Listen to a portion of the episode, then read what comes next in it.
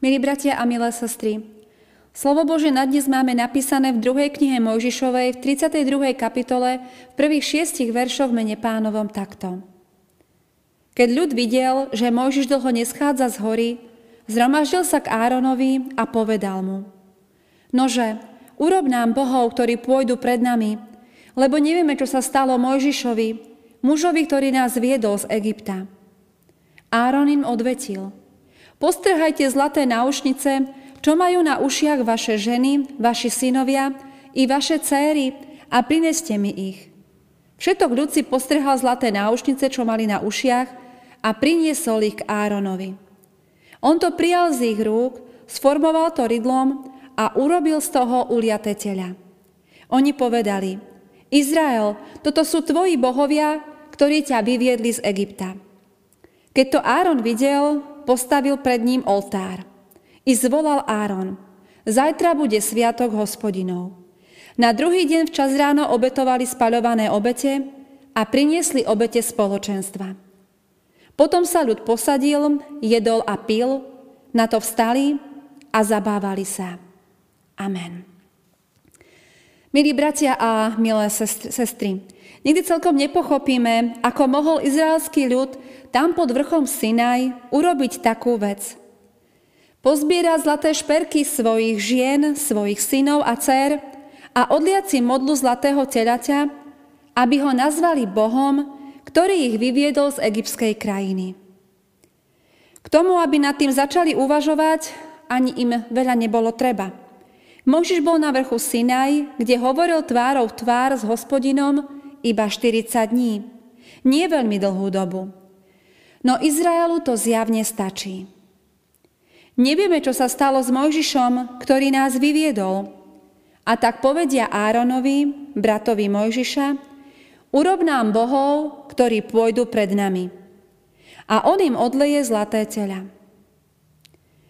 Nevieme ani to, bratia a sestry, čo si o tom mohol myslieť Áron, ktorý spolu s Mojžišom dostal úlohu od hospodina vyviezť ľud z Egypta? Aj jemu sa Boh prihovoril. Aj on mal zjavenie od hospodina. A tak celkom nerozumieme, čo sa to mohlo udiať, že teraz sám vezme zlaté predmety a sformuje sošku telaťa, pred ktorým sa potom ľud zabáva a ktorému obetuje obete. Vrcholom udalostí, ktorým nedokážeme rozumieť, je to, že len čo je tela uliaté, ľud nadšene zvolá. Izrael, toto sú tvoji bohovia, ktorí ťa vyviedli z Egypta. To, čo doteraz urobil neviditeľný Boh, od desiatých rán na egyptskom národe, cez vedenie púšťou, od prechodu cez Červené more, cez mannu na púšti, prepelice, vodu zo skaly a ochranu. To všetko teraz bez opav pripíšu zlatej soške. Čo sa to len mohlo na tej púšti pod Sinajom stať? Nedá sa tomu celkom rozumieť. No pravdou je, bratia a sestry, že také veci sa dejú neustále. Aj u nás, aj medzi nami, aj v nás. Pán Boh, ktorého sa nedá vidieť, ktorý nemá podobu, koná v našich životoch mocné skutky. Neustále koná divy, aby chránil naše životy, aby chránil naše srdcia. Vedie nás a čo je ešte viac, je neustále s nami. Nedá sa ani vypovedať, koľko darov jeho moci deň po deň v našich životoch prijímame. Tak ako si to mohli všimnúť tí na púšti, tak si to môžeme všimnúť aj my. Trebárs dnes. Koľko sme toho od Pána Boha prijali. Boh je tu, je s nami, koná, chráni a vedie. On je Bohom, ktorému máme ďakovať. No rovnako ako oni, aj my všetky tieto Božie diela dokážeme s rovnakou samozrejmosťou pripísať modlám a bôžikom, ktorých si sami vytvárame. Spolahneme sa na svoje sily, na svoje zdravie. Všetky úspechy pripíšeme vlastnej šikovnosti. Spolahneme sa na svoj majetok, na svoju prácu i plácu.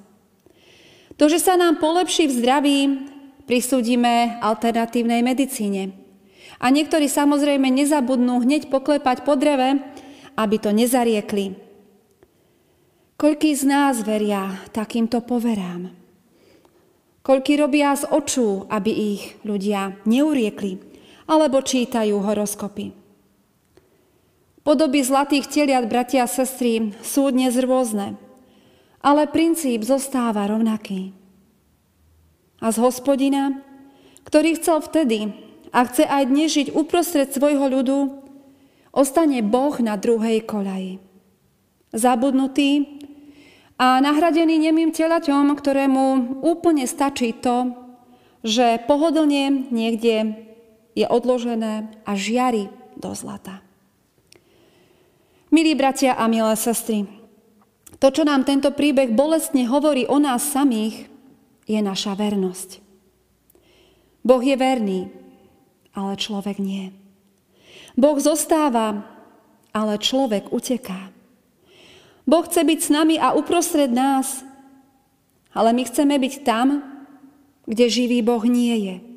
Kde stačí neosobná modla, ktorá nevidí, nepočuje, nehovorí, a necíti. Poďme dnes ďakovať Bohu za všetko Jeho dielo v našich životoch, za všetky skutky záchrany, pomoci, za sprevádzanie životom. Neprosme za to, aby Boh zostal. Prosme, aby sme zostali my pri Bohu. Prosme o to, aby sme nehľadali na miesto Neho iných bohov. A tiež sa modlíme, aby nám Boh nedovolil zabudnúť na všetky dary lásky a milosti, ktorými náš život obdaroval.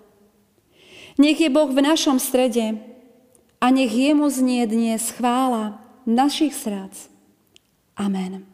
Skloňme sa k modlitbe.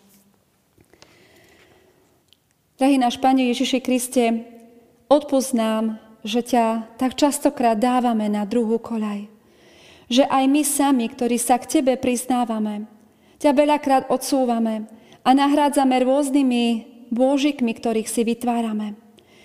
Áno, Pane, tak strašne veľa vecí je v našom živote, ktoré uprednostníme pred Tebou.